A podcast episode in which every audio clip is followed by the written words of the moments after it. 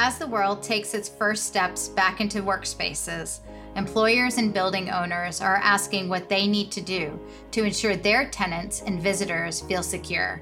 Everybody is really looking now at how do we create environments where those individual occupants feel safe so that they will return to those commercial spaces. Because with a constantly evolving threat like COVID, feeling safe is as much about education as it is about putting measures in place. How can we pivot briskly and apply what we learn in terms and and how do we translate that for some individuals who may not have a science or health background? That's Joanna Frank, President and CEO at the Center for Active Design, and Dr. Alberto Acosta, Executive Director of Medical Services at Trane Technologies.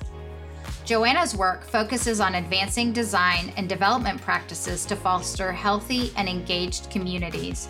And through the organization's Fitwel certification, the center is helping develop the standard for healthy workspaces and as Executive Director for Medical Services here at Trane Technologies, Dr. Acosta is continually finding new ways to keep Trane Technologies' 37,000 employees and their families healthy through education and promoting healthier environments.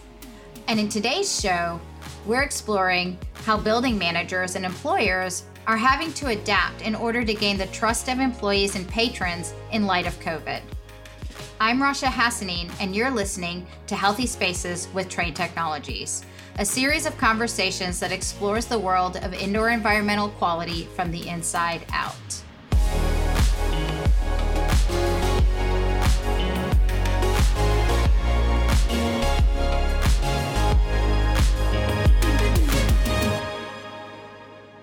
With many of us either back in our workspaces or preparing to head back to the office, the safety of those buildings is quickly becoming top of mind for just about everyone. And it's not just us here at Trane Technologies that are having conversations about IEQ.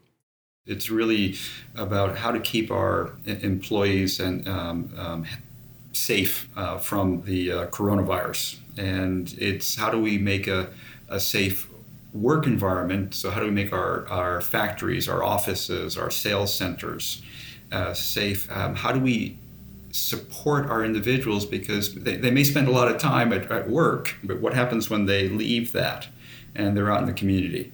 So, how do we educate, empower individuals to stay safe, stay healthy? So, I think that's that's really been some of the challenges. You know, in, in a sense, it's somewhat easier to control a physical location. We put in safety protocols, but they're a little bit more challenging uh, when they're not in that sort of controlled environment of one of our facilities. And so, how do we educate and empower individuals? How do, how do, how do we do that in an environment which we're learning and the data is changing very quickly? How can we pivot briskly and how do we translate that? For some individuals who may not have a science or health background, how, do, how can we help them comprehend some of the really complex stuff and how can then help we can help them apply it to keep themselves and their, their families their communities safer and perhaps the industry that's wrestling with these questions the most is real estate. And no one is more keenly aware of this than joanna frank. She tells us how the center for active design and its Fitwel standard are working to create healthier indoor environments for all. Before COVID, I would have described our work as really looking at holistic health outcomes. And then our partner, actually, in the research is the Center for Disease Control and Prevention. So when COVID came on the scene, we were actually aware of it coming because we work globally. So we were really looking at infectious disease. We were looking at the Fitwel standard generally to say, like, how are we addressing infectious disease? Because, of course, that is part of the overall kind of health uh, that we look at. Um, but it certainly wasn't a focus of our work. We were really looking at chronic disease prevention, as COVID started to obviously uh, develop into the pandemic that we now know it is, the real estate industry was really kind of beating down our doors saying, um, we trust you when it comes to kind of health research and giving us kind of the solutions and guidance. And please tell us what to do. We're getting bombarded um, by all sorts of different information from different sources. So we went, obviously, we went to the CDC, um, and then we also put together a, a panel of experts in infectious disease, not just looking at kind of how infectious respiratory diseases are transmitted physically, but also what are the impacts impacts to mental health of a pandemic and what effects really kind of across all different health aspects are really part of and a known quantity of any kind of really existential threat. Right from the get go, we really looked at all respiratory infectious disease, not just COVID, because really we needed to look at a wider evidence base.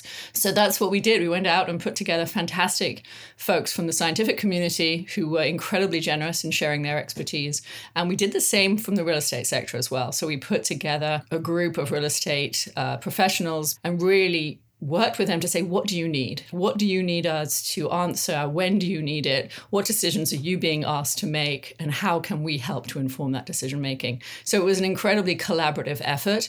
And it had to be in order to create a new certification in four months. That's not typical at all. We were translating between everybody, but it was really thanks to the generosity of the whole community that we were able to come up with the viral response module, which is a certification. It's kind of a subset of standards from the whole Fitwel standard that specifically looks at mitigating infectious respiratory disease. I'd just love to hear from you. Like in the last 18 months, you talked a little bit about the Fitwel virus response model. I'm just would love to hear from you what some of your biggest lessons were. I mean, I think we all had some big ahas over the last 18 months, but what are some of the things you did to kind of take those learnings and apply them? I was amazed and impressed at how quickly an industry can change when it needs to. We've seen change slowly evolving over time, but the industry was really able to turn a page and suddenly focus on responding to COVID and redoing policies that had stood for years. 18 months ago, nobody knew what the highest priorities should be, what was going to become the kind of the baseline of response to COVID specifically. And now I think probably most people in our world can name kind of like, well, obviously it's, you know, filtration and increased outdoor air and behavior change. I think it's amazing how quickly we've all adopted this new language. We've all become um, much more familiar with infectious disease and how they are transmitted. And I also have to say that I'm really thankful that people are talking about the mental health impact of the pandemic, the social social isolation that has come about because of the pandemic, the stress levels, the increased anxiety. And I think that there's a real understanding across all business that you really need to be supporting and promoting all aspects of the health of your employees. And it's actually in your own interest as an employer because productivity, retention, and attraction of employees, that's all essential.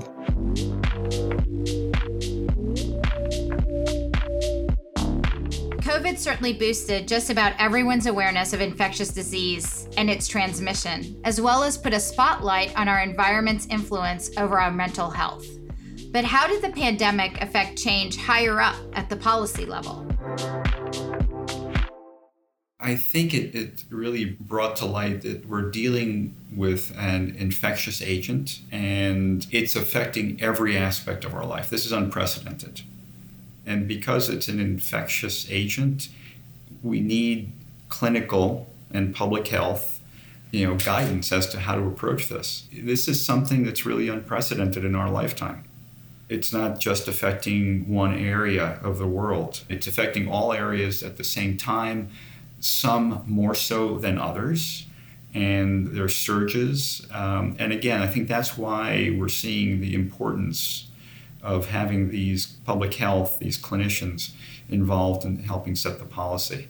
The other thing that's different is all our prior modeling uh, for pandemics had been based on the influenza pandemics, but this is a different virus and it's behaving very differently. So the the modeling had some um, things that could be applied to the SARS-CoV coronavirus, but it's different. It's acting different, and, and so we're learning.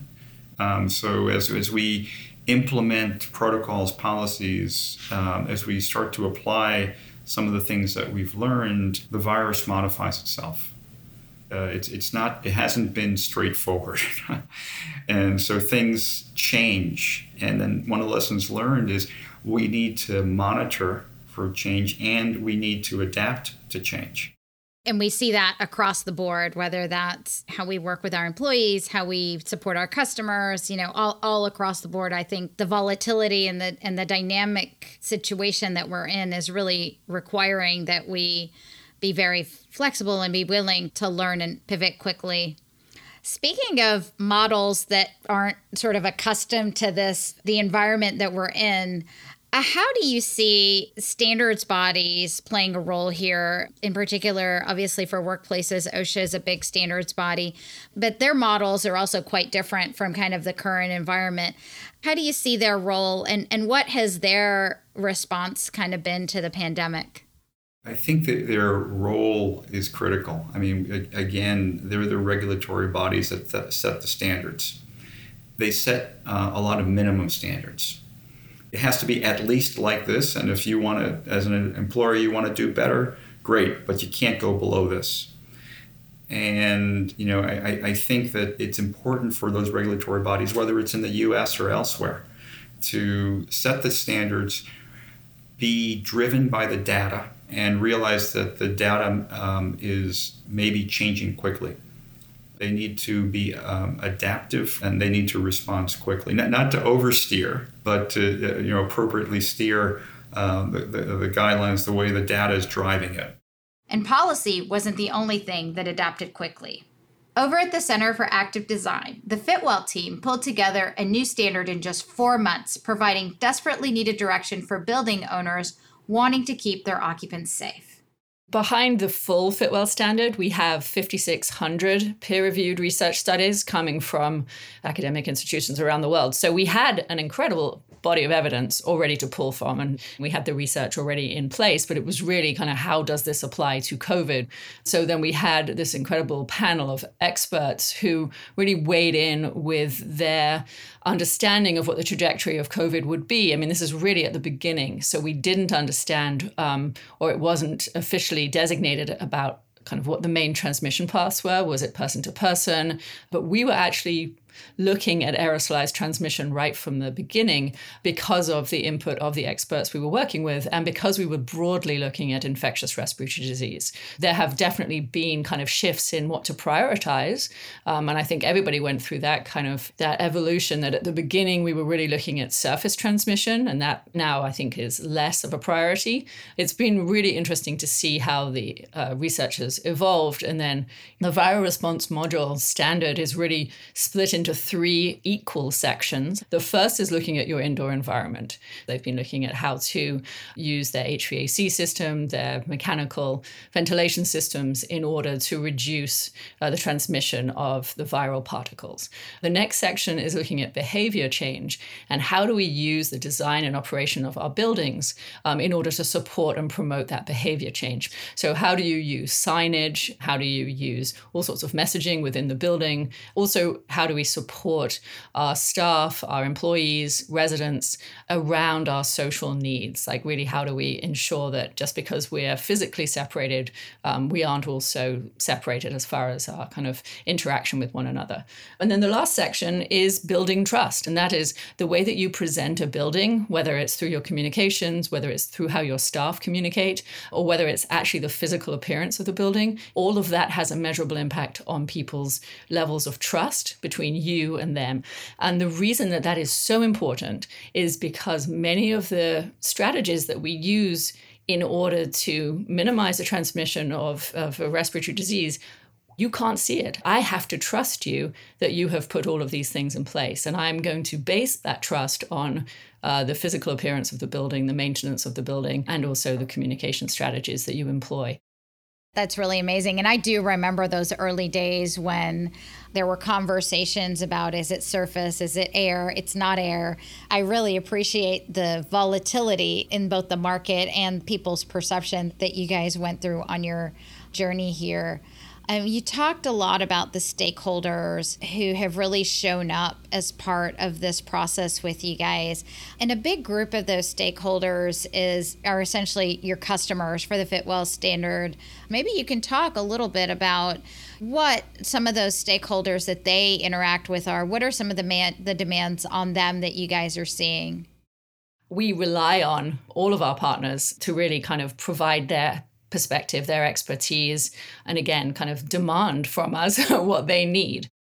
We're working with investors around the world, and I would say that there's two things that are really driving demand and shaping the building industry as we move forward. And so it's absolutely those investors, their um, increased uh, commitment to environmental, social, and governance metrics, and really reporting on ESG metrics as part of their overarching priorities as investors, as institutional investors.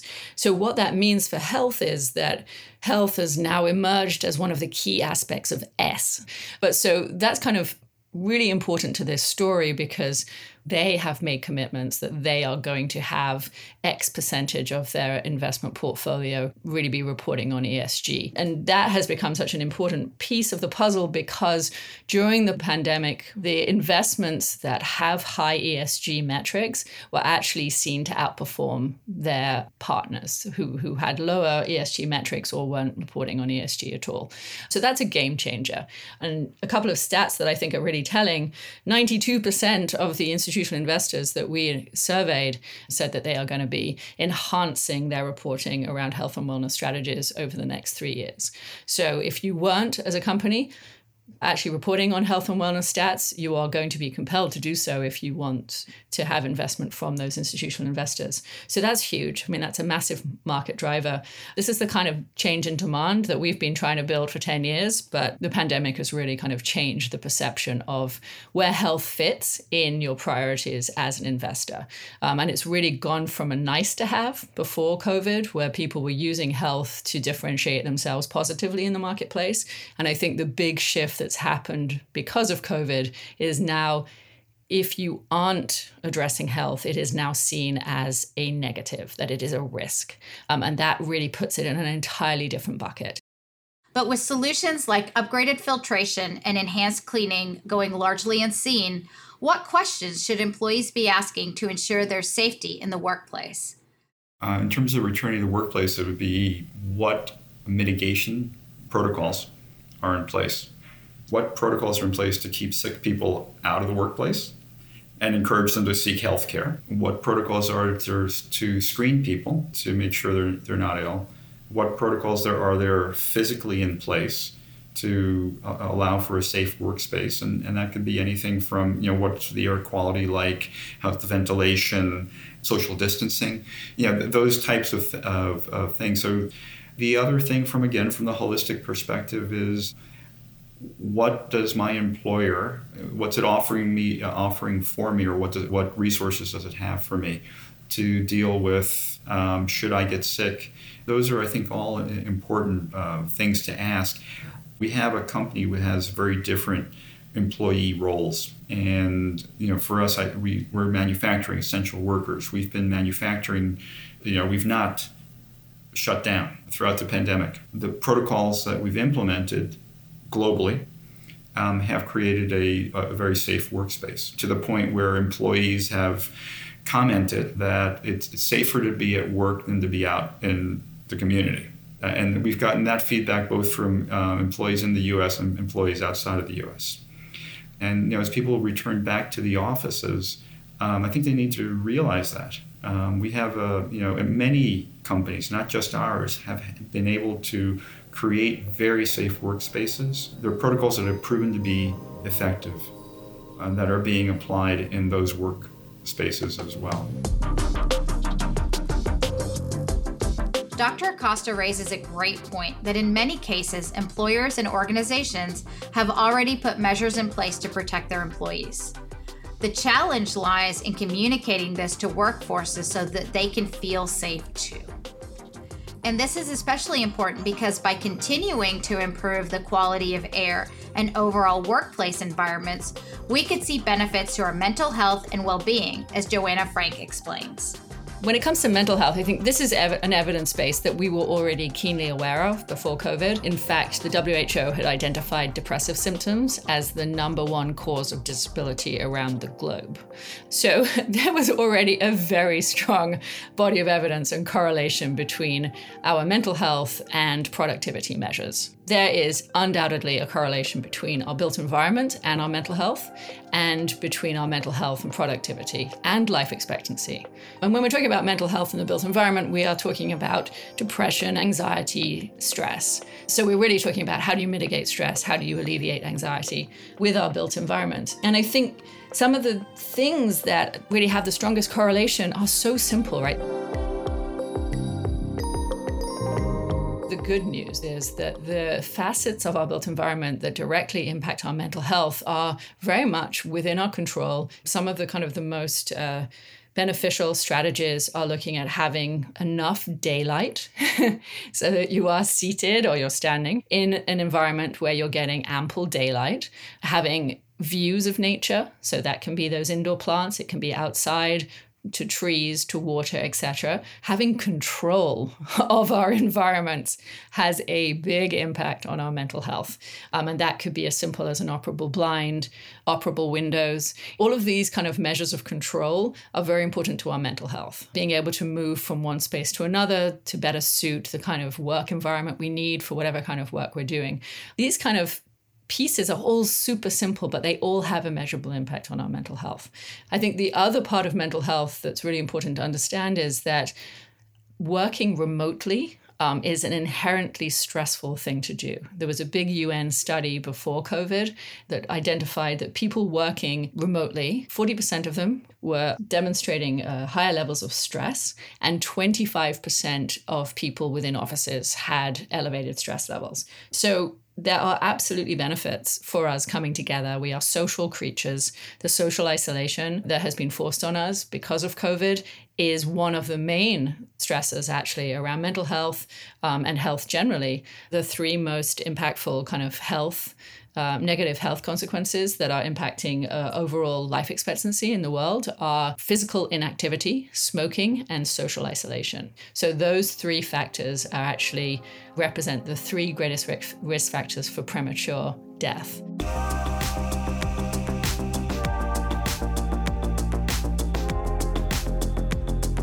And as we come to the end of the episode, I asked what parting words Joanna and Dr. Acosta had for our listeners.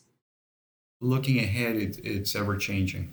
Many employers are focusing on the data, and, and I think that's what we all need to do. Uh, and unfortunately, the data, as we talked about before, is is uh, evolving. We, you need to push ahead, stay ahead.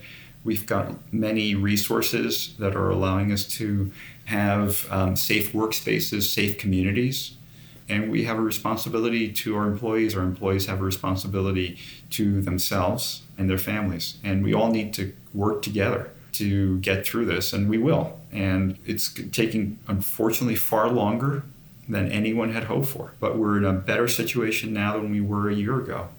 And, you know, things will get better. We just have to stay the course. We can't let our guard down. So I think folks are becoming much more aware of the fact that the buildings really do play a big part in their security and, and feelings of safety. And a lot of companies did not have preparedness plans in place before COVID. They didn't have continuity plans in place. They didn't have really kind of thorough emergency preparedness plans. Um, and interestingly, on the investor side, the three things that investors identified as the kind of three top metrics were tenant satisfaction indoor air quality metrics and testing and uh, having a preparedness plan in place. So I would say that's probably a pretty good reflection of what individuals are asking for as well, of course, because you know everybody is really looking now at how do we create environments where those individual occupants feel safe so that they will return to those commercial spaces or on the residential side so that you can compete within the market with your peers and be able to say you know we are creating an environment for you to live in that is really prioritizing your health because that has become the thing that you know is top of mind for everybody. So i would absolutely be asking for a plan with specificity right? You have to have details. I think before covid building owners were quite resistant to sharing testing data around the indoor air quality. I think that generally in the in the population at large, there isn't an understanding of what a good measure of indoor air quality is. Um, so I do think that there's a large piece of education that we all need to be doing so that folks when they're given that test data, when they're asking for information, know what a good baseline is, know what a good standard is. Because I think at the moment there is a kind of a disconnect about what people, individuals are asking for, and then understanding what they're looking at like what is not just good enough but what is optimal because we do need to look at this balance between what is good for the individual health and then also what is good for the planet's health as well. And that there is a balance between the two, but we need to do a good job of educating everybody in understanding of where that line is and using the science to really demonstrate and um, solidify what that line is. There were some fantastic points there from Dr. Acosta and Joanna Frank and their thoughts on education being key were particularly poignant, as it's only through informing tenants and employees about the safety measures being taken and the science behind them that they will truly feel safe again in the workplace. You've been listening to Healthy Spaces with Trane Technologies. I'm Rasha Hassani. For more information on our conversation with Joanna Frank and Dr. Alberto Acosta, see the show notes in your podcast app. And join us next week when I'll be joined by our very own Portia Mount, and we'll get to hear from a panel of experts about the state of one of our most precious resources, our schools. Don't forget to follow us to hear new episodes. Thanks for joining us, and we'll see you next time.